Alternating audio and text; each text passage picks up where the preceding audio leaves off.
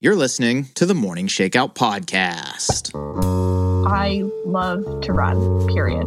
You can always run faster. Forever, you're going to feel something. You're going to run into roadblocks, but that's also going to teach you how to handle things in life. I don't think we want to be like rocks where we're not affected by anything. It's not maybe a physical thing, but it's a mental thing. There's like two voices in me, alpha and beta all I was really trying to do is just keep moving forward. Every single runner knows what that means. My life has a purpose, and maybe it's not what I thought it was going to be, but. There were times when I didn't think I would be able to come back. There's a lot of people that had different gifts and they don't use it. I think if we all use our gifts, we could do something really special, not for ourselves, but for our family. If we're really good, we could do something for our community, wherever we live, wherever we live, wherever we live.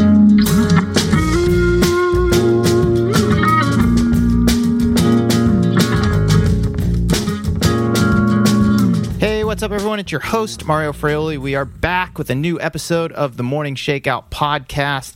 Joining me to set this one up is my right hand man, Chris Douglas. Chris, welcome back to the mics. Thanks for having me. I'm pretty stoked about the conversation we have this week with Simon Freeman. He's a frequent guest of the show. This is the fourth time or fourth or fifth time he's been on. I think this is our yeah, fourth or fifth. I'd have to look that up. But for the uninitiated, we yeah. are doing a quarterly conversation this year with Simon Freeman, who is the co founder and editor of Like the Wind magazine, which is my favorite running magazine. You should definitely check it out if you haven't already. I've had him on the show to talk about his background and how he started Like the Wind. But this year we decided to give something a try. So every quarter, which is the frequency with which their magazine comes out, um, he and I have a conversation about a particular topic. And this is our third one for this year. So definitely go back and check out the, the previous two. But we have a conversation we record it, uh, it gets transcribed. An excerpt of that transcription ends up in the magazine. So mm-hmm. I believe it's issue 37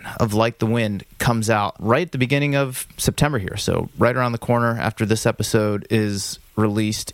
And my contribution to it is based on the conversation that you are about to hear between me and Simon Freeman.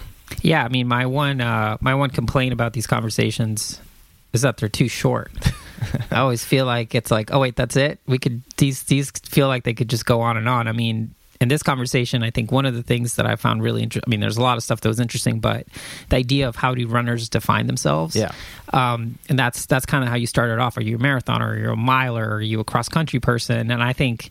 I guess I don't spend that much time thinking about of, my, of myself of what type of runner I am because I do a whole bunch of stuff. But yeah. it's it's it's. Uh, I'm curious, like when when Simon is asking you that question, how are you identifying yourself as? Yeah. Well, it should be said that you are a very special bird. Um, not only rare bird. Not only are you a runner, yes, you are a very rare bird. I mean, you know, we talked about on the last episode of the podcast your, you know, your swim run adventures, which, is, as you call it, is like basically very amphibious, amphibious, amphibious trail running uh, type of thing. So, um, yeah, you don't count. just kidding. Um, but no, it's interesting. I just, I mean, this is this is partly why we had the conversation because for me, I've always just identified as a runner, but in my experience as an athlete, as a coach, as someone who's been involved at various levels of this industry for a long time, people say, "Well, I'm a marathoner." Mm-hmm. And that's it. Uh, or I'm a trail runner, and that's it. Or I'm an ultra runner, and and that's it. And I've always just like really been like fascinated by that. I mean, going back to my days in specialty running, I'd have people come in. They say, uh, I run a few days a week, but I'm not a runner. And I'm like, whoa, whoa, whoa, hold on a second here. So, like, I've always just, I mean, maybe this is the philosophy major in me. I've always just thought about this. I'm like, this is like super interesting how people choose to define themselves, identify themselves. And Simon and I had a great conversation about that. Definitely, definitely. I think um, another part of this conversation that was really interesting for me was the idea of switching up stimulus is something that's both good for your body, but also good for your mind. Yeah. And I think a lot of runners probably think of it in terms of like, oh yeah, recovery, you got to switch it up so that your body can heal and stuff like that. But I think there's a lot to be said about sort of the mental element of switching adaptation and jumping on the trails or doing yeah. something different just just for you know for that. Yeah, and this is one of the points that I wanted to try to drive home because I see this all the time, especially as a coach. I mean, just going back to my days running in high school, in college, I had teammates that was their entryway into the sport. They were really, really into it. And then once they graduated from high school or college and they didn't carry on with the running career, it was over. I, I, mean, they're like, well, what do I mm-hmm. what do I do this for? Like, if I'm not going to train to race or be a part of a team, which is which is fine. And now, as a coach with many of the age group athletes that I work with, we'll see burnout from time to time. You know, the person who runs, you know, two marathons a year, usually the same two marathons a year, or they define themselves as an ultra runner. So if they don't run the same races every year, they're always doing something that goes beyond ultra. And like I found just to keep things fresh and exciting, um, if you ever find yourself in that position where you're just feeling a little bit fried or stale maybe is a is a better word on whatever it is that you're you're doing or you typically do or you're good at. Um, there's so many other things that you that you could do which you know you may not be good at but will provide a no- novel stimulus and show you another side of of running and re-energize you re-excite right. you in in a way. And you know I've done that with many of my athletes especially those who focus on longer distances it's like, hey, I know you love running on the trails and doing ultra races. Let's train for half marathon on the roads. And it's going to be, you know, in a lot of ways, very different from what you're used to, but it's going to help you to yeah advance your fitness level but you're also going to learn some new things about yourself you know mm-hmm. it's a different kind of community different vibe and you know you may like one over the other but it's good to like expose yourself to some of those things i mean i tell my track friends all the time like when utmb's on watch it you know, yeah. It's got an amazing like live feed. Just watch it. It's like a total spectacle. And the same thing, like my ultra runner friends, um, as we're having this conversation, the world championships are going on. I'm like, watch the world championships. You know, find one of the feeds, watch the 1500 meter final, watch the steeplechase heats, watch the 800, watch mm-hmm. the sprints, watch the, um, I mean, this isn't running, but watch the field events type of thing, and just see this other side of of the sport because I think many of us identify as one thing and we live in that silo and we don't know anything else. And one, I think that's just kind of sad. But two, I think people, especially those who are training for longer races, can burn themselves out with that approach. For sure. And I think, um, you know, I'm going to channel previous guest of the show and f- friend of ours, Steve Magness, who mm-hmm. one of the things he says it's you know it's it's actually really good for you to do something you're not good at and get out of your comfort zone just to kind of reinvigorate everything that's going on. So so yeah, I think that advice is super well taken. I think uh, the last thing to talk about before we kick it to the sponsors is uh, I found it really interesting the conversation about when you take an elite athlete sort of out of their like out of their element and expect that they're going to crush in any setting. Yeah. I mean that's just I mean I've seen that firsthand uh, years ago when Rock and roll used to still do prize money. Rock and roll San Jose was happening, and the week after, one of my former clients, uh, Brazen Racing, was having their sort of ultra trail half championship mm-hmm. where they had a prize purse. The winner would get a thousand bucks. So you'd have all these guys show up having just raced either I think it might have been the day before and just thinking, oh yeah, no problem. I'll show up and win this half, no problem. And like four of the five guys, I think three were Ethiopia and one was like some. They all DNF'd mm-hmm. because it was just this thing is a you know it's a it's a different sport. It's a half marathon with like four thousand feet of climbing yeah. on trails. It's, it was just it was sad. Yeah, it, it's a completely different sport. And I mean, I, I shake my head. I, I don't even bother like jumping in those conversations anymore. But the people who look at trail and ultra running specifically, and they're like, well, you know, I'm just going to use this as a out of left field example. If if Kipchoge decided yeah. that he wanted to race a 50k on the trails, he would crush everybody. And it's like, well, if it was like a flat, groomed trail that wasn't very technical, he very well may. But if you put him in a race like Speed Goat, that's going to require like I don't know, poles and yeah. very techy type of terrain, I guarantee you that he won't because he's very good at doing one very specific type of thing, and that is running very fast over marathon distance, primarily on the roads. It's not a direct sure. translation. I mean, you need new skills to do that. Same thing. I mean, look at someone like Kilian Jornet, who's, mm-hmm. I mean, arguably the, the greatest um, mountain athlete runner of all time. I mean, just just incredible. I mean, and he when I had him on my podcast, I think it was about two years ago now. I mean, he talked about training for flatter stuff and how challenging that was and how different it was on his body. And he did jump in some road 10Ks, and I thought he did great for someone All who things considered. is, yeah, going to do something that's that's not his specialty. But he got his clock cleaned, you know, by Sure. all of these um, all of these track athletes who specialize in that sort of thing. So you know, no matter which direction you're going, it is definitely not a direct translation. But I think my, my point being here is, I think it helps people to appreciate how hard these sports are, how diverse they are, how different they really are, how some skills do carry over, but not all, you know, not all do. Um, and I mean, that's been one of the through lines I think of of my work since I started the newsletter in 2015 is to really because I'm interested in every facet of of running, but I want to show my readers and then listeners of this podcast by the various guests that I've had. It's like um, everyone's experience can be and is a, a bit different. I mean, there are commonalities, and I want to show those too. But like, hey, listen to this ultra athlete talk about how they got into the sport and why they do it. Oh, ultra fans, listen to this track athlete talk about why they enjoy being in those high pressure environments all the time. Uh, I just think it's I think it's good to just diversify your you know your interest and your exposure.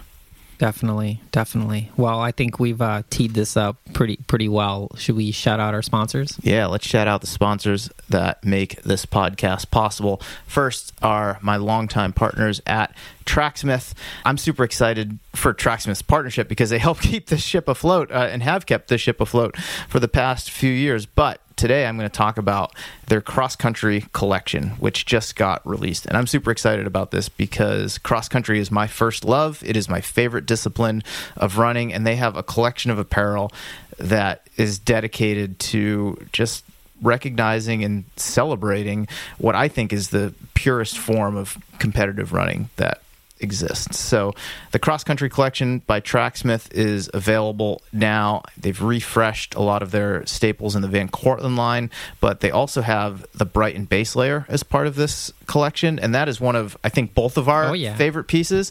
And they have a short sleeve version of this, and they have a long sleeve version of this, and they're very versatile pieces. They're made from a merino wool blend. They serve as great base layers um, under a jacket or another shirt, but they're also amazing on their own.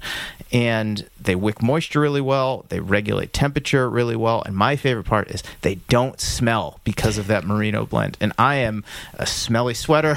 Uh, sorry, I just asked my wife. I mean, she, she tells me every time I come in the house. But when I wear that shirt, I am not the smelly sweater because whatever magical properties that merino wool blend has, uh, it helps to keep the stench off. Uh, and I just think it's a great piece of apparel. Definitely, definitely. And it's cross country season starting up for you here in a couple weeks. Or? Yeah, so we're having this conversation late August. I think I'm going to open up my season here locally in the Bay Area the second weekend of September, and then it'll be full on till nationals, hopefully in December in Tallahassee, Nice. Florida. So I mean that'll be October, November, like basically a three month three month season. awesome. That'll be exciting. Yeah. So for anyone listening to this, um, if you want to check out the Brighton base layer or the cross country collection, you can do that at tracksmith.com slash Mario.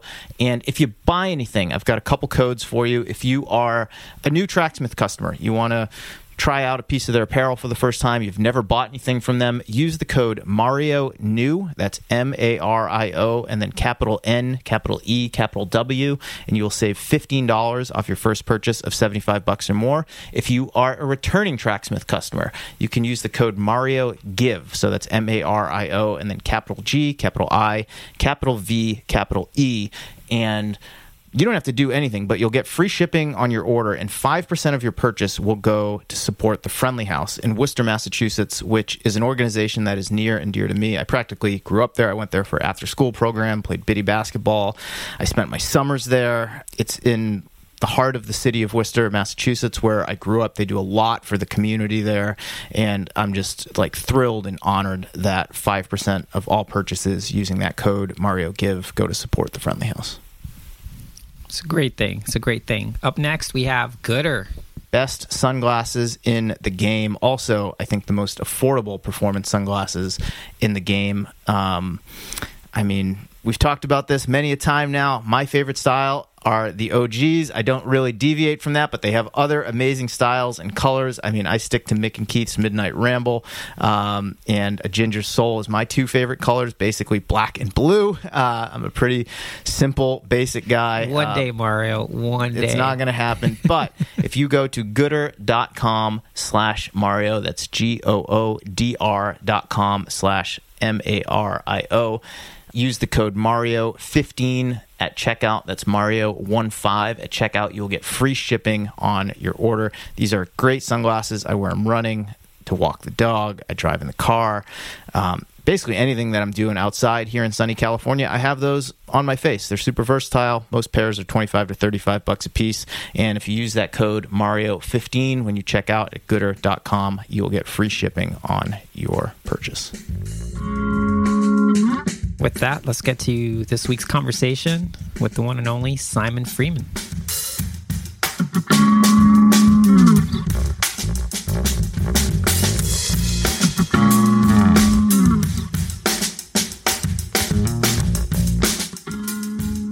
Mario, we're back again.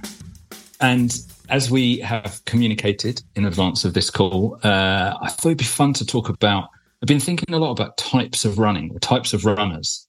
And um, and I had a question, and I was going to ask you and see where that takes us, which is do you think that the the sort of the terrain that somebody runs on defines the type of runner they are? You know, like people say, I'm a trail runner or I'm a track athlete or I'm a road runner like more so than, for example, the distance that they run or their or their level of competence.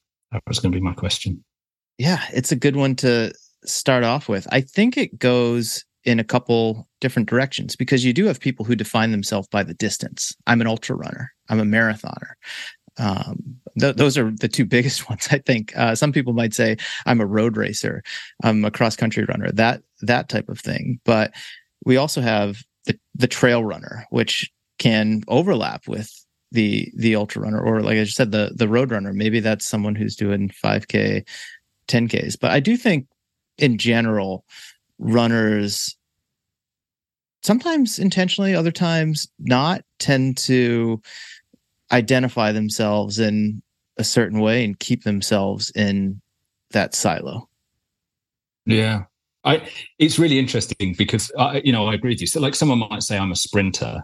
Yeah. Um, I think you assume if someone says I'm a sprinter that they're sprinting on the track, right? But somebody could say, "I'm an ultra marathoner," and actually exclusively run 24 hour track races, for example. Yep. Um, but it, but it's interesting because I, this is one of those sort of stupid humble brag moments. But I've just come back from Kenya, and um, the people that I was meeting there, the athletes I was meeting there, are, are ex- almost ex- well, no, they are exclusively track or road athletes, and and the, and the vast majority that I met were road run road athletes, marathoners. Mm-hmm. Um, but most of the running they're doing probably be defined as trail running, like the roads and and where where they run through the forests is like like it's you know trail running.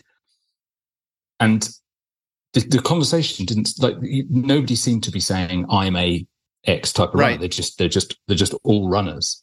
Right. And I was thinking, is it like this definition, this defining oneself? Because I always talk about myself as like, well, I'm a marathon runner, really. I'm I'm a big fan of big city road marathons. That's that's what I loved doing, and it's what I would love to get back to doing. Um, but I've run plenty of track races badly and ultra marathon, you know, trail races badly. Um, but I always define myself as one thing. Do you do you think that there's a it's only the sort of mere mortals who end up defining themselves, and more elite athletes don't make the same sort of definition or um, or care. I think there's some truth to that. I think it depends on your entry point into the sport. So I'll speak for myself off the top here. I started running in high school and I began running cross country to keep in shape for basketball. And then I was on the track team.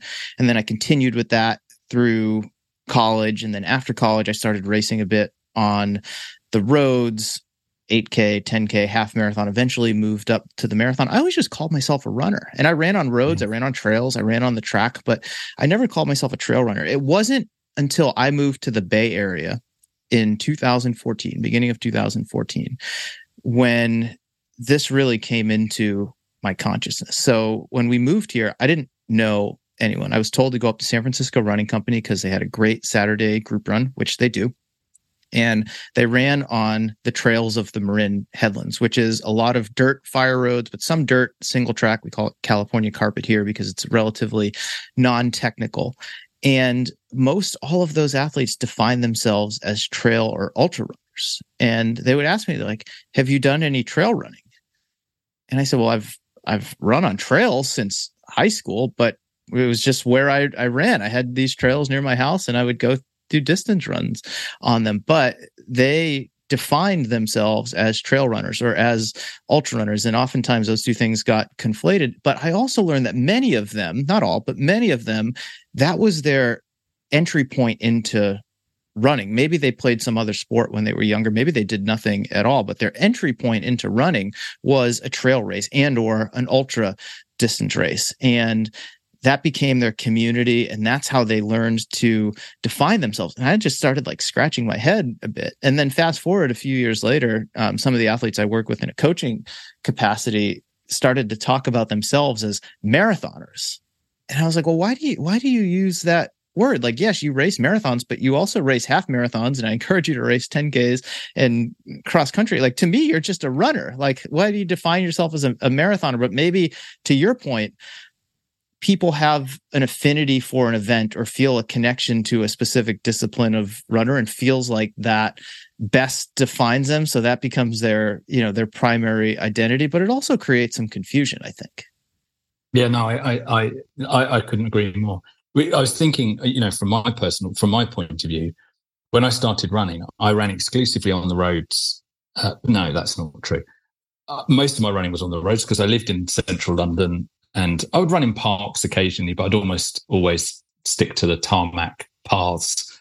Um, I don't know why, because I was an idiot.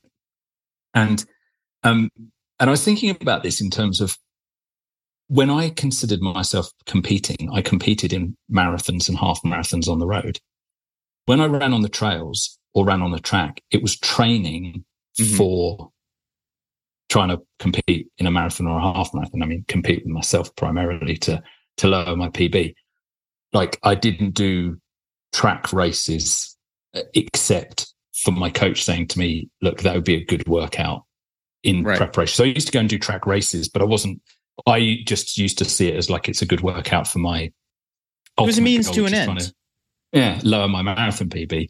It wasn't an end in itself. Exactly that. And I'd run on the trails because again, my coach would say, "Look, it's better for your knees if you can do distance on something that's a bit soft exactly. and a bit, a bit." But I didn't compete as a, as a trail runner. Even if I did a race, it was just a, it was just training. It was like training for the marathon. Um, and I, and I think, and I'm kind of happy to admit uh, what a sad sado I am.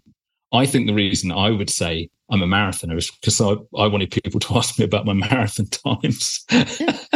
That's fair. That's probably where you, I mean you feel the most comfortable and probably where you're the most competent and where you've had the most success. So there's something to yeah. talk about there, right? I yeah. mean, I feel yeah. like a lot of trail and ultra runners, they have never raced a marathon or maybe they have and you know they're not impressed with their time i don't think anyone else would be but you know they ran around mont blanc um, or you know scaled some huge peak and that just sounds way more impressive. I mean there's there's probably something probably something to that um, for a lot of people i would think.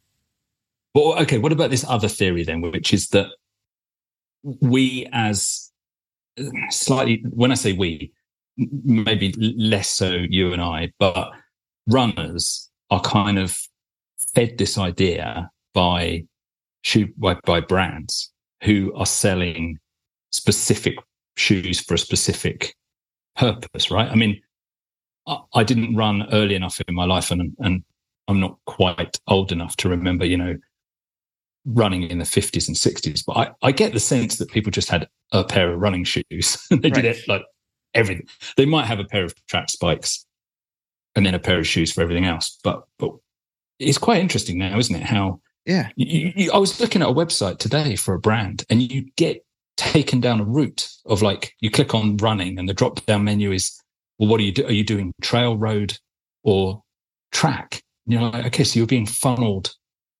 down this sort of route. Yeah. Well, I'm not that old. I started running in the mid to late 1990s. And my first practice that I ever went to, I ran in my basketball shoes because that's all I had. And hmm. the coach said to me, those probably aren't going to be the most comfortable option. You should get a pair of running shoes. And I remember my my first pair of running shoes were a pair of Adidas Oswego. I'll never forget that. And that was all I ran in. I, I, for probably the first two years. I mean, I trained in them. I raced in them. I ran on pavement. I ran on grass. I ran on dirt. I ran on the track. I, that that's all I had. And then mm. as I improved as a runner and I started just looking around, especially when I raced on the track, I'm like, oh, people are wearing spikes here on the track. They give you a little extra traction. They're a bit lighter um, they're going to help improve your performance. Okay, I you know I need those, and I think there's some some truth to that. I mean, it's like a bag of golf clubs, right? Like you have different clubs for different types of shots. I do think there is some utility and practicality and value in having you know just say shoes, different types of shoes for different types of terrain. But I mean, even now, where I mean, if I if I look back over the last ten years, I've I've literally raced everything from 100 meters on the track to 50 miles on the trails, and even today, um, I do a lot of my miles on the roads. I do a lot of miles on the trail. I'll do workouts on the track. I might put on a lighter pair of shoes for the track, but if I'm on the trails, especially the ones around here, I just I wear my New Balance 1080 trainers. Um, the trails that I I run on and this is oh this is really going to go down a, a, a bunch of different paths but you know the trails that i run on aren't that technical. Um they're they're dirt and some of them are are single track and occasionally i'll have to i'll have to jump over a root or you know go through a rocky section but you know they're they're fine. I don't need a special pair of of trail shoes for that necessarily. And i've had people who maybe see a photo that I post on Strava or are familiar with where I live, and they'll be like, "Well, those that's just a dirt road. Those aren't real trails." and and then it becomes this other discussion of like, "Well, what's a tr- what's a trail?" I mean, I hear you describing like the athletes in Kenya. Um, yeah, those are those are maybe dirt roads, but they could be trail too. I mean, I've spent a lot of time around elite athletes. When I lived in San Diego, I'd get together with Meb Keflezighi pretty regularly toward the end of his career. I mean, he did probably 90% of his miles on dirt or on trail. It wasn't technical stuff and he never raced on that. But to your point earlier, it was easier on his body. But I know a lot of true trail runners who would look at that and they'd be like, that's just that's just dirt. That's not a, a trail. And it's like almost like that has its own specific definition. So anyway, it, it's a whole like kind of weird, uh, weird world, I think. Yeah. What my my first when I was a kid, when I was like at school, I, I got a pair of high tech trainers. Mm-hmm. literally what you just said. I did everything in them. I played football in them, cycling in them. I mean, we used to do we used to do athletics, you know, track and field. So you'd be running on a grass track laid out in the school fields. Um, you know, li- literally did everything in those shoes. Now I'll sort of stand outside the front door for five minutes, considering which pair of shoes I need for the very specific run that I'm about to go on. Yeah. Um, no, I'm half joking, but uh, well, but no, you're not because you and I are both pretty spoiled working in this industry, yeah. in that we have relationships yeah. with shoe brands. So, I mean, speaking for us, we definitely have more at our disposal than than the average person. And and again, like yeah, there are instances where you want a specific type of shoe for a specific type of run. I mean, I go to the track, I like something lower to the ground and lightweight. I'm going to race on the roads. I, yeah, I want to wear my carbon plated super shoe because I want to maximize, you know, performance. But, um, you know, the truth is, we, in practicalities terms, we probably don't need all that much. No, it, um, I couldn't agree more. I could, I mean, and you and I are, yeah, as you say, we're spoiled. Um, sometimes feel a bit like the Imelda Marcos of running shoes. the uh, our next door neighbour's got a very very charming young daughter who came out the other day as I was getting ready for a run and said in her beautiful French, "Why do you need so many pairs of shoes?" I just said, "Well, a valid question. Different, different conditions." Child put my headphones in and shot out the door. Let's. Um, um, I, I, wanted to. I wanted to sort of. I, what I love about having these conversations is that there's you, you've got a. There's, there's many things that you have about you that I that I don't. But one of them, um, which I find fascinating, is your coaching experience. So I was going to ask you about given that we've established that, that people will define themselves, yeah, whether that's right or wrong. I, I mean, as a coach, how do you like? How do how do you navigate that with a, with a runner? Like, do you do, do you ask them, or do you try and dissuade them from necessarily kind of defining themselves too much? I mean, how does it work? It, it's a good question. I don't know that I am that upfront about it in terms of how they define themselves, but in the way that I think about their progression as an athlete, whether they're training for a marathon or they're training for an ultra race or they're focused on something shorter, I want to make sure that more than anything else that they are a well-rounded athlete because I believe, and I've experienced myself as an athlete, and I've coached enough athletes that I've seen this play out over and over and over again. When I can help that athlete become a little more robust and expose them to different types of of running different types of terrain different distances different types of intensities um, it helps them improve across the board so if their primary focus is on being a marathoner for example i mean a lot of marathoners will run two marathons a year. Oftentimes, they'll run the same two marathons a year. Mm. And if you look at mm. their training, the four to six months leading up to each marathon looks pretty consistent. And and at some point, like you're going to you're going to stagnate. Um, but they think because they're a marathoner, that's what they have to do. They've always got to keep this big volume base underneath them. They've got to do the long runs. They've got to do the marathon specific stuff. And it's like, that's going to get you so far, but eventually you're going to plateau. So oftentimes what I'll do with an athlete as subtly as I, I can, because I do think people hold on to their identity is I'll say, Hey, how about we don't run a marathon next spring? And we focus on improving your 5K, 10K PRs. We'll do some track races, some shorter road races, that type of thing. And at first, they're usually resistant.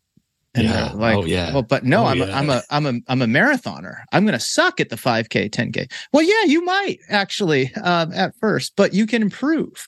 And by by doing so, one, I think that's going to get you out of this. I call it marathon rut that a lot of people end up in when they've been doing cycle after cycle, um, back to back to back type of thing but it's also going to help you eventually become a better marathoner when you go back to it. It's also going to help you to go back to training for a marathon with a new set of of tools and skills that are going to take you to that next level. And it can also just like psychologically be really refreshing to get out of your comfort zone number one like like literal and imagined comfort zone um you can race a little bit more frequently. I mean, most people, unless you're Michael Wardian or someone similar, like you're not going to race a marathon every weekend or two a month. I mean, most people do two a year. Some people do like, you know, three, but even that's, you know, even that's a lot. But 5K, 10K racing, you can do it almost every weekend or every other weekend and develop your racing skills and bring down your thresholds, like all of those types of things. And like when I've done that with people, it opens their eyes to the possibility that, oh, all right, maybe the marathon is my best event. That's what I'll tell people about when I go to the the cocktail party. But it's actually good for me to not be a marathoner for part of the year and to get on the track a little more often and to race other distances because it, it helps me to improve you know on on the other end i've had people who um, get stale with the marathon they like the distance stuff they want to be less attached to the watch and they'll move up to ultra distance training and racing. And it's it's different in that the environment can be different. You know there's less pressure to be hitting splits like you know we would if we're trying to break a 3 hour marathon or whatever you know it happens to be. But oftentimes just by breaking themselves from that it helps them to not define themselves so much by the time. I'm a 3 hour marathoner so we we break through that barrier. But just the the training and racing in different environments helps them physically just get like a lot stronger um, because you know marathon training is just so straightforward and so repetitive. And I, i've seen people like actually co- then come back to the marathon because they're stronger and prove in, in that way. So i mean i try to in my coaching not allow people to pigeonhole themselves into one thing. And at least for part of the year to explore something that is out of their comfort zone or not directly related to you know the event that they want to be their best in. And um, more often than not it helps them to stay excited for longer periods of time. It helps them to develop new skills. It actually keeps them healthier and um, injured less than if they're just doing the same thing you know over and over and over again. And i do think it helps them to again like not pigeonhole and define themselves so much as this like one thing or this one type of runner. I I, I love that. I, when I was coached, my coach said to me, I, I, want you to come and do this race, the, the Watford Open, 3,000 meters on the track. And it was, it, I, I, think he did it because he wanted me to try and develop some top end speed. And, and mm-hmm. there was, there was a, like a physiological yeah, thing that exactly. he was trying to achieve. I suspect there was also a slight ego thing because I was being passed by like teenage girls towards the end of this 3000 meters. Like i was in uh, in so much pain. It was uh, and, and i and i said to him afterwards that was the worst thing i've ever done. And he was like mm-hmm, good. I've had many a similar conversation with my own athletes where they say that was the worst thing I've ever done, and I and I and I will retort to them that is the best thing you could have done for yourself. Then, yeah, exactly. I don't want to do it again. Please don't make me do it again next week back here, another 3,000 meters on the track. Well, oh. just the last thing I'll, I'll, I'll say just on this specific topic. I mean, I can't tell you the number of, of of marathoners, but certainly ultra runners who you know it's all about like let's let's go let's go longer, let's chase something more epic. And I'll be like, how about race a 5K? And they'd be like, I'd rather you like flay me open with a box cutter type of thing. Um, you know, it's like that. That's what it feels like. Yeah, that's what it felt like. Yeah, it's like they they'd rather you know go spend uh, eight hours on on the trails than 15 to 20 minutes uh, at max intensity trying to see what they can do for 5,000 meters, which I, have always yeah. just gotten a kick out of. you you've also though, like, I just want to probe this a little bit further as well, but because you coach some very, very high level athletes. So in, in, in, in that case, like, is there a point? I, I, I know you're the kind of person that doesn't like rank your athletes, but is there a point with an athlete where you say, well, actually, I'm not going to make this this suggestion that you you, you do compete or, or on different terrains um, because actually that person needs to train so specifically for something they're doing. I mean, you you, you coach a bunch of people who are professional athletes, right? Yes, correct it depends on on certainly who who they are but also when we have those conversations at the beginning of the year or the beginning of the season especially with the longer races because you have to sign up for them so far in advance you know what is a priority you know for them so i mean someone's not going to come to me and say oh, i'm going to run the utmb in two weeks um, you know we usually know that uh, at least six months out if not a lot longer than that. So we can say, like, okay, like we know we've got this thing at the end of August that is going to be your focus for the summer, and you really want to knock it out of the park there. And, you know, this is someone who is at home in the mountains and is very comfortable in that type of environment and could do well, you know, in, in that type of race. Um, maybe we'll do something different very early on in the year focus on some shorter distances for a little while. But usually you know the 3 to 4 months leading up to you know a key event like yeah we're going to do things as specifically as possible to help them get ready to go around that mountain. I don't know if that answers your your question. No yeah no no absolutely. Absolutely. It's just it's interesting when i think there's probably and i don't know where it is and i'm not a coach so I've, I've i'm i'm i'm I'm basically blowing smoke rings at this point, but it feels as though there's a differentiation between somebody who is trying to win races or podium. You know, they're trying to they're trying to make a living as a professional athlete, and for them, there's probably a level of specificity that's required in their training in order to perform at whatever they're chosen, whether it's the marathon or or, or ultra trail ultras or you know 1500 meters on the track but I get the sense from what you're saying for, for, for, most people, for most of the rest of us, actually a little bit of variety is is is is good physically and mentally.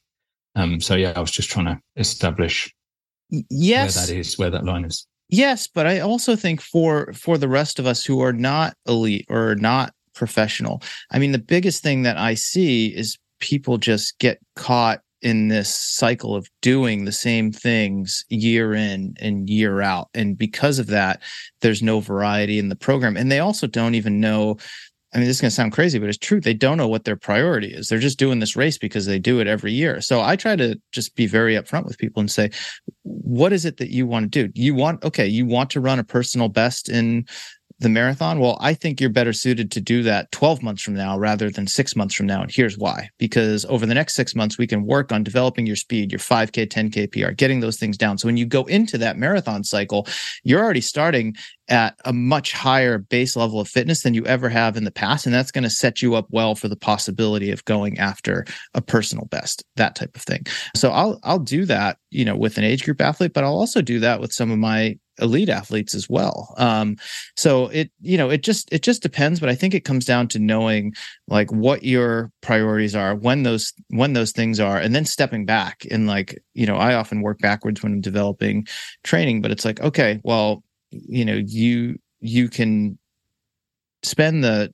three to four months leading up to that key event training very specifically for it. But you know before that like let's do let's focus on something different you know and maybe that's developing speed. Maybe that's developing endurance. Um you know maybe that's just getting stronger as an athlete. But i think the biggest thing is just complacency and trying to avoid that because i think a lot of runners knowingly or not become complacent and they're just in the same cycle you know every spring every fall year in year out. And and that's where you're going to to certainly like plateau from a performance perspective but that's also when i see people just getting stale and burned out you know on on the yeah. sport you know it becomes a slog. So it's like hey let's switch up the stimulus you know let's do something a little bit different. Let's we can get some like physiological changes out of that too but like let's light that psychological spark as well.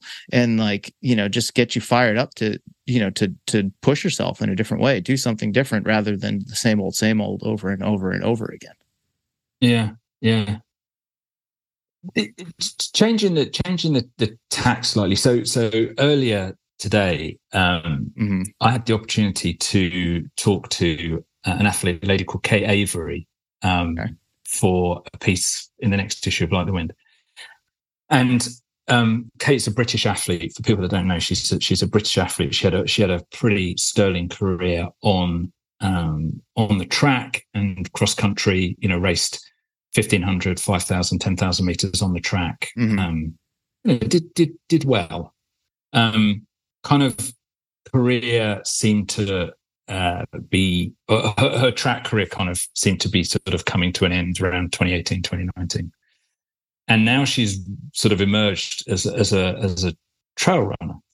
So she's now competing at races like Mozart. Uh, she she did the Tarawera 50k, and um and I I was sort of saying to her, you know, there's often a process that you see with an athlete. They'll stop racing on the track, they'll go onto the roads, they'll do half marathons, marathons, and then maybe maybe they'll then move on to the longer stuff on the trails. And she skipped the road bit it was down to sort of injuries and, and the fact that she thought that she needed a completely different kind of way, way of competing, not hammering this particular sort of injury on the roads instead of the track. It would have been sort of net same result.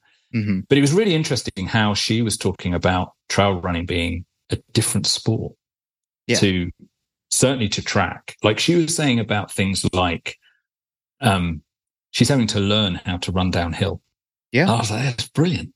That's, and, you know, so, so I think it's interesting how actually, and she's quite, at quite an elite level, like she's sort of po- getting on the podium already at, at trail races with quite a, quite a, quite a good level of competition. Um, but but there's a very different sport for her. She was like, I, I, was asking her, what do you bring from track and field into trail running? And she was like, well, apart from the mindset, you know, the sort of ability to bury myself in the pain cave, not much because it's so different. Yeah. And I was like, ah, that's fascinating. Yeah. Um, it's a really interesting kind of idea as well, isn't it? That that you can't that, that, that whilst we consider running to be like a continuum, actually there's almost like quite distinct parts to it. Yeah. I'm glad we're talking about this because this is the most interesting part of it to me. Um, it is they are different sports. I mean, racing on the track as much as it looks similar to racing on the roads, it's a different sport. It's a different environment. It's a different culture. Same goes from like road to trail and even shorter trail to ultra. I mean, the skills that you need to bring to the start line in order to have success aren't a direct translation. I mean, and we see it. I mean, an, e- an easy one to look at in recent years is fast marathoners who move on to the trails because as we both know not all trail races are created equal so there's a difference yeah. going from you know something that is a relatively quick 50k like way too cool here in California to the Speedgoat 50k in yeah. Utah. I mean, the winning time for men at the former is 305. It's a long marathon on trails in a lot of ways. You go to Speedgoat, the lead runner. I mean, Kilian Jornet, best in the world. I, I don't know off top of my head what his course record is, but it's somewhere over like five hours, um, yeah, you know, yeah. type of thing. So, you know, it is a different sport just in terms of the skills that you need to be successful. Like, yeah, that fitness is a, is, is a great tool, but there's a technical aspect of it too, that um, just takes time, you know, to work on and, you know, and improve. And, and you can do that. And I think that's some of the appeal, you know, for, for some people. Um, but this is this is like kind of a good segue because I I do think like they are different sports. I say this to my athletes all the time, especially when they're dabbling in something new. I'm like, look, this is a different sport in many ways, and you know, you you see like trail athletes, ultra athletes who move down um, to the marathon, or even if it's like a more runnable trail race or ultra than they're used to, like, oh, I can't I can't walk. Uh it's like it's like nope, it's like it's too much running, you know, that that type of race. Like even just that mentality is like, oh, okay, like I've got to work on my running skills rather than just like, you know, my hiking and ability to move through that type of terrain. Um so they are different sports, but like the thing that like kind of perplexes me sometimes and I think where I've I've separated myself a little bit in my own work through the the morning shakeout and even the way that I coach. I mean, you know, if you look at my roster of athletes, I've got you know some of the top trail and ultra athletes in the world. I've got Olympic trials level marathoners. I've got age group athletes who are going to run cross country in the fall or maybe train for you know a Boston qualifier because I I love it all you know and I've experienced it all myself as as an athlete and a coach and like in terms of uh, and here's what I'm getting at like the content that I consume I I'm just as interested in what's happening in the trail and ultra world as I am in track and field but that is not most people who would consider themselves under the umbrella of of running. And this brings it back to what we are talking about at the beginning the trail runner the ultra runner the the track athlete you know the the road runner. Um you know and and we both work in the the media space. And this is what you do a great job with in like the wind is you'll have a, a cover of utmb an artist does uh, is commissioned to do a piece of you know the athletes making their way around UTMB, and you'll do big features around that. You'll have a big you know you'll have a big party there, but then you'll also have an activation at the London Marathon, or you'll have a photo gallery from David Brissetti of I think he did was it Penn Relays if I'm not mistaken a few a few years ago. And yeah. as far as like media goes, that I mean that's actually pretty unique because most even media tends to really segment themselves to a specific portion of the population and doesn't really pay much attention to what's happening outside of it. I mean, some of it's right in the title: Trail Runner Magazine, Ultra Runner Magazine, um, Free Trail. Um, you've got Citius Mag, um, Track and Field News. It's very clear, like what that what that is. Let's Run.com. I mean, they t- they kind of do a little of of everything, but they're mostly focused on, you know, track and road racing, and occasionally they'll put a headline in from you know the the ultra world. And I, i've just always like thought about you know i'm rambling here but i've just kind of always thought about like okay these are like different sports but they're also in the you know in the media too and in coaching like treated as you know as different sports. And those of us who who don't who just treat it all as running like i said i'm like a runner. Um like i i do all these races i run in all these different environments. I mean we're definitely in the in the minority as far as that goes. Most people are kind of focused on on one thing and that's where they put all their attention and energy yeah. I mean, the thing about like the wind is, and I say this, I'm not entirely sure it's true, but I say it. Um, it, for me, the the terrain underfoot, the distance, the time is irrelevant. We're we're trying to explore, you know, why people run. It's the shorthand version, but you know, the cult, culture of running. And I've spoken to people, and they've told me a story, and I'm like, I could, I could I could change all of the details of this story that you've just told me mm-hmm. from what you've from the hundred miler that you did in the in the Rockies. I could change all the details and make it a half marathon in Berlin, and the story would remain the same because what we're talking about is culture, you know, mindset, how what people think about. So so we we sort of feel like we can draw a yeah a line between. But it's interesting what you were saying about um, you, know when I did my first proper ultra, which is the CCCs, one of the UTMB races, it's like 105k. I'd sort of come off the back of uh, being reasonably fit road road marathons. You know, I'd, I'd sort of run my PB a couple of years before, and I'd retained some fitness. But I was like, I've got to work out how a how to carry all this shit. Yeah. B what you do with poles, how to eat, and how to stay awake for 18 hours. Like I was like, this is a different sport. I there's elements to this that I just cannot figure out. Yeah. How do you have breakfast, lunch, and dinner during a race when I'm used to kind of starting starting you know before breakfast and finishing before lunch? Well, and that and that's where you'll have true road runners or track athletes look at that and it's so foreign they're like well that's not running uh you know and and they just shut it down completely and i mean i think this is why you and i get on so well because i do the same thing through my work it's like let me try and and just show people that yes even though these are very different sports in many ways there are common threads that go through all of them I mean, you said it beautifully. Take a story about an ultra and replace it with half marathon or 100 meter track race, you you wouldn't know the difference. It's a lot of the same emotions, the same process, um, the same relationship. I mean, everyone's relationship to the thing is a little bit different, but you know, there are people who feel a connection to sprinting the same way someone feels a connection to running through the mountains. I mean, it opens their eyes to possibility. It introduces them to like-minded people. It helps them explore something inside of themselves. I mean, that's that's all the same. I mean, that's in my podcast over the last five and a half years. I mean, the diversity of the conversations that I've had with, you know, everyone from Kilian Jornet to, you know, yourself to coaches like, you know, Diljeet Taylor, um, Frank Gagliano, like thinking about athletes like Scott Jurek, but Deena Kastor. I mean, all, all over the map. And I mean, uh, the whole point is to show people like we actually, yes, there are differences between these sports, but we have more in common than we do different. And I just want more people to pay more attention to, you know, more things. And I think that's going to create just a much more cohesive, supportive, and, and interesting running community as a whole.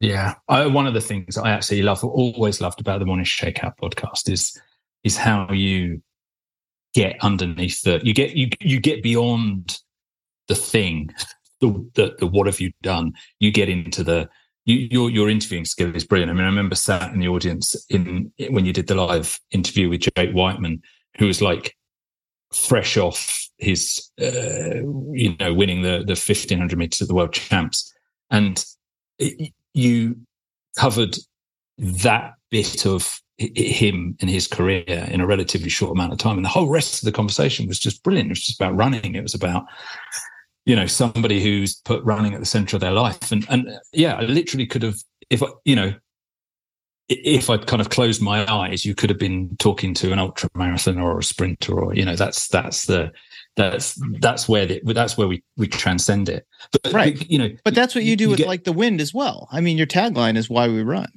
yeah, um, yeah. and and I I do think, I mean, everyone has their own reasons and and differences, but if you were to zoom out and kind of look at look at all of that, I mean, it's just there's so much more in common than there is different there.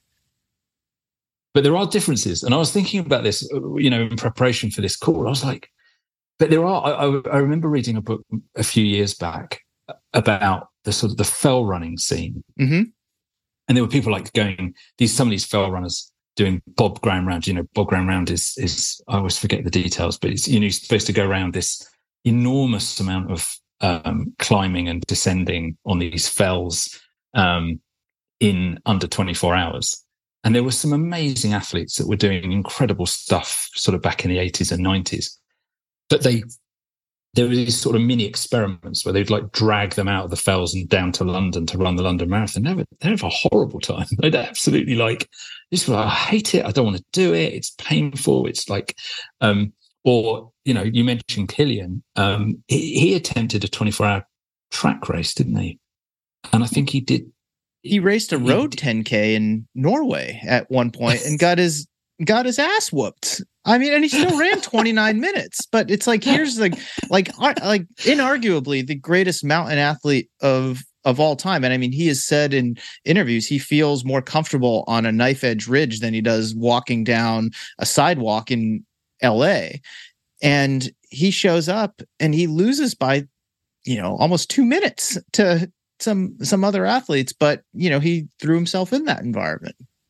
Yeah. Which I thought was cool. Yeah, that, I like I loved it. I know it's great. It's great. And I mean and and and I guess I mean, he seems to be certainly somebody that's sort of up, up for testing, you know, testing yes. himself in in in many different ways. So it doesn't it doesn't necessarily surprise me. But I think that that before that race, there would have been quite a lot of people who would have said, "Well, just his engine, his his sort of cardiovascular ability mm. means that he's going to just do something incredible." Because, and in a funny sort of way, you think racing on. I sometimes think, well, racing on the roads eliminates all of the ankle twisting, watching yep. where you're going, ducking the tree branches, the technical stuff. aspect of it. Yeah.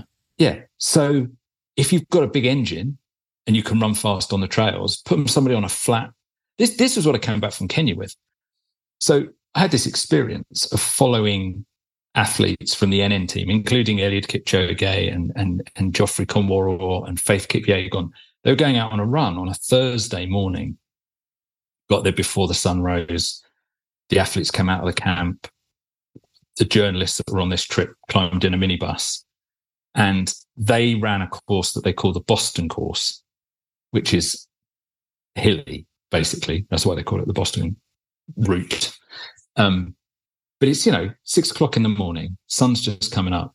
None of them have eaten anything, not even a cup of coffee, nothing. A sip of water, maybe.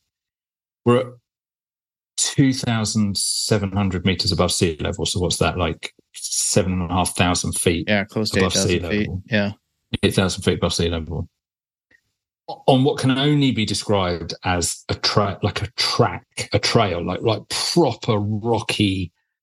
It's just it's dirt, just studded with rocks, really hilly. And these guys ran 40 kilometers in two hours and 20 minutes. I mean, it was astonishing. And the thing that I took away from it was like, if you bring these people down to sea level, you put them on a flat, smooth surface, they're just going to, well, they're going to run 202. I mean, that's, this is. It's like, it's like you remove all of that sort of, um, technicality and, you know, lack of oxygen. And, and that's, and that's sort of, um, you know, that's why they're so good on the roads. Yeah. But then but, the converse doesn't seem to be true. You take no. Kilian, put him on a flat yeah 10k well well no but I'd, I'd also push back against that if you went the other way right if you took kipchoge or Kamworor i mean you know arguably two of the greatest marathoners in the world one of them of all all time but you sent them to mammoth california for the mammoth trail fest and put them in the 26k that climbs up to 11,000 feet and then bombs down the mountain and traverses some technical terrain, goes over some, uh, I, don't, I don't think it's lava, but shale rock, um, you know, that type of stuff. I, I guarantee you they would get smoked by guys who are 10, if not 20 minutes slower than them in the marathon. Yeah. You know, um, so it's just it, it it is interesting. Like there is some overlap. I mean, that's a that's like a tough environment, and I mean, I'm sure you know you were struggling up there just in that type of terrain i mean not that you're like a world class athlete but it's like it's tough running my point being like it's oh, tough my my point being like it's tough running but like if you'd spent a few months up there and got comfortable in that environment i mean then you drop down to sea level like you would be you know you'd be ripping a marathon you know um, yeah sad, sadly sadly my five days uh was at altitude enough. hasn't hasn't hasn't had the effect that i was hoping for yeah yeah yeah it was a hell of an experience yeah. So, um, I, I I don't know how long we've we've got before we, we wrap up. I wanted to kind of start. I, I, I had a question for you. Sure. And maybe I'm maybe I now have a better idea of what you're going to answer just based on this conversation. But you know, this desert island discs thing where you where you this radio show in the UK where you're you're you're supposed to be abandoned on a desert island with 10 records that you can listen to for the rest of your life. Okay. And, uh, it, but at the end of the show, they always say, right, so, but if you could only rescue one of these 10 records, which one would you rescue? If you were told oh, you can only race one, you know what I'm going to ask. You can only race one uh, subsect subsect of running. Like, what would you what would you pick? This is me personally. Yeah, cross country. Oh, really? Oh, wow! I saw you did it in the latest newsletter. You talked about the cross country season. You mentioned I, something about. That. I got back into it last fall, and I'm going to race again this year. And uh, cross country is another one because oh, I wasn't expecting your, that. Your friends in Great Britain would say what we do here in America is not cross country. It's too no, it's too tailored, it's too groomed. Yeah, it's too exact. Whereas you go over to the UK, anywhere in Europe, really, they're like, okay, uh, we've got this loop around the park. It's maybe it's 1.8k, maybe it's 2.1, but we're going to go around it four times. And there's a few hay bales and there's some mud. Like it's, but regardless, I would I would do cross country, and I'll I'll tell you why. One, it is where I got my start in the sport. I started running cross country yeah. as I talked about earlier in this conversation to get in shape for basketball. So it'll always have a special place in my heart for that. But in the 25 years since that I've been involved in running, and I've raced everything from 100 meters on the track to 50 miles on the trails and, and everything in between, it is happy mediums, maybe not the right word, but it's kind of the best of all worlds because it's not an ultra distance. I mean, they're usually 8K, 10K. Um, so it requires this blend of speed and endurance. It's not on a flat track, but it's also more often than not not on this, you know, mountainous course. It, it's honest terrain, but off road, usually off, you know, off road. And it can be a mix of grass and dirt and and gravel. You can throw hay bales in there, like, you know, that sort of thing. So so there's that interesting element. And it's just pure racing. I mean, you know, your your 10k cross country time or 9.4k cross country time, it, like it doesn't matter. You're just in it racing. And and for me, those are all the things that I love about running. There's challenging terrain. You're competing against other people. You need to have speed, but you also have to be strong.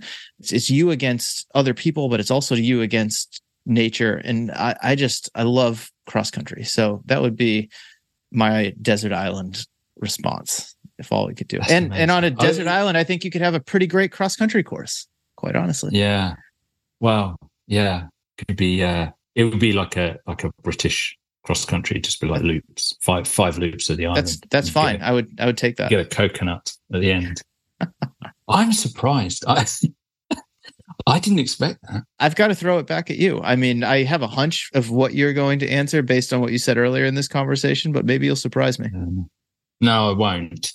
The, the, the reality is, if if if if I could if I could snap my fingers and and somehow be less old and less overweight, it's always going to be a road marathon. Sure. And I've tried loads of other. I've I've done you know, I've had the opportunity to race, you know, some amazing trail races, and I and I liked them well enough. Like they were great experiences. Never, never, ever forget racing the CCC. It poured with rain. It was blazing hot when we started for the first four hours, and then fourteen hours of deluge. And I was having a great time. I thought it was brilliant. And you see the sun go down and come up, and if you're really bad at it, go down again. Um, but I didn't I kind of got to the end. I thought, oh yeah, that was cool. Yeah, you know, amazing. Yeah, fine. But um, racing a road marathon. I mean, we've talked about this. I'm supposed. To, I'm supposed to be going to Valencia. I am going to Valencia in December, um, and I really need to kind of pull my finger out and get on with some training. But um, I love it. I love. I love the the sort of. I think it's possibly because I'm more selfish than I care to admit.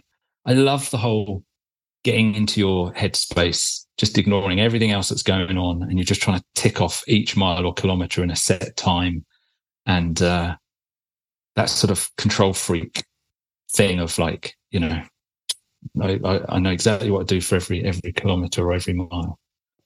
Yeah, maybe the choice a person would make in this situation says says more about them than just what their favorite discipline is in running. Yeah, yeah. I think you're. A, I think you're. A, you're a race. You're a thoroughbred racer.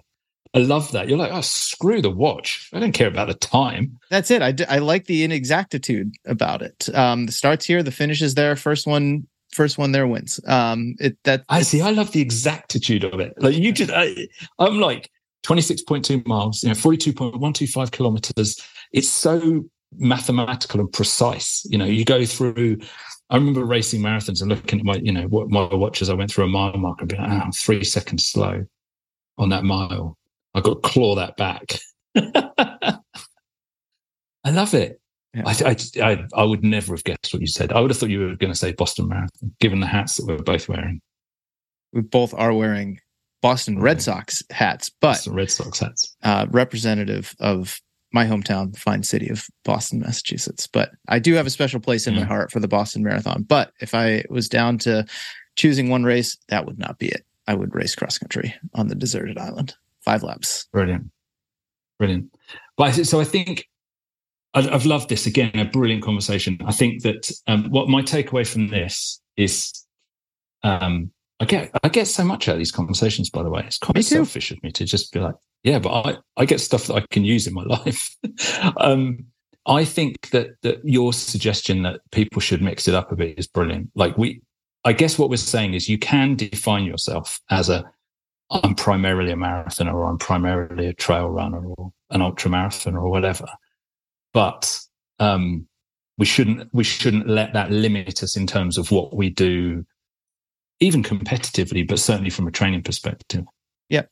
And the communities that we embed ourselves in. So I would say, however you identify yourself as a runner, it's just having an awareness that there's so much more out there. Running is so much more than the marathon. It's so much more than track. It's so much more than trails. It's so much more than ultras. And I think you can really enrich your experience by exploring those things, whether you do it competitively as an athlete and switch up your training every once in a while, or just pay attention to different aspects of the sport. You know, watch the world championships this summer, watch the UTMB live feed if you're someone who identifies as a track athlete. Check it out and see see what it's all about, see what you can take away from it, find those commonalities, be inspired by the athletes, by the environment, just by the pursuit of it all. Nothing to add. Fantastic. Thanks, Mario. Thanks, Simon. This is fun. I look forward to doing it again in a few months.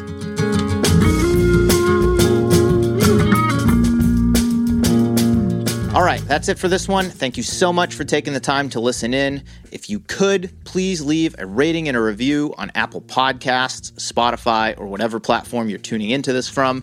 It means a lot to me and it helps new listeners to discover the show. Also, a big thank you to my annual partners, Tracksmith, New Balance, Precision Fuel and Hydration, and Goodr for making it possible. Check out themorningshakeout.com slash partners to take advantage of some of the discount codes and special offers that are available exclusively to readers and listeners of The Morning Shakeout. Before we go, I'd like to give a couple more quick shout outs. The first to John Summerford, who has edited and produced every episode of the podcast since we launched it in late 2017. He's the reason this show sounds as good as it does week in and week out. The second goes to Chris Douglas, who is my right hand man and helps manage partner relationships. And last but not least, Nicole Bush, who gives me a hand with social media content strategy and creation and is my co host for Training Talk Thursday, which you can tune into on Thursday evenings at 6 p.m. Pacific Standard Time on the Morning Shakeouts Instagram account, which you can find at the AM Shakeout. And that's all I've got. I'm Mario Fraioli, and this has been another episode of the Morning Shakeout Podcast.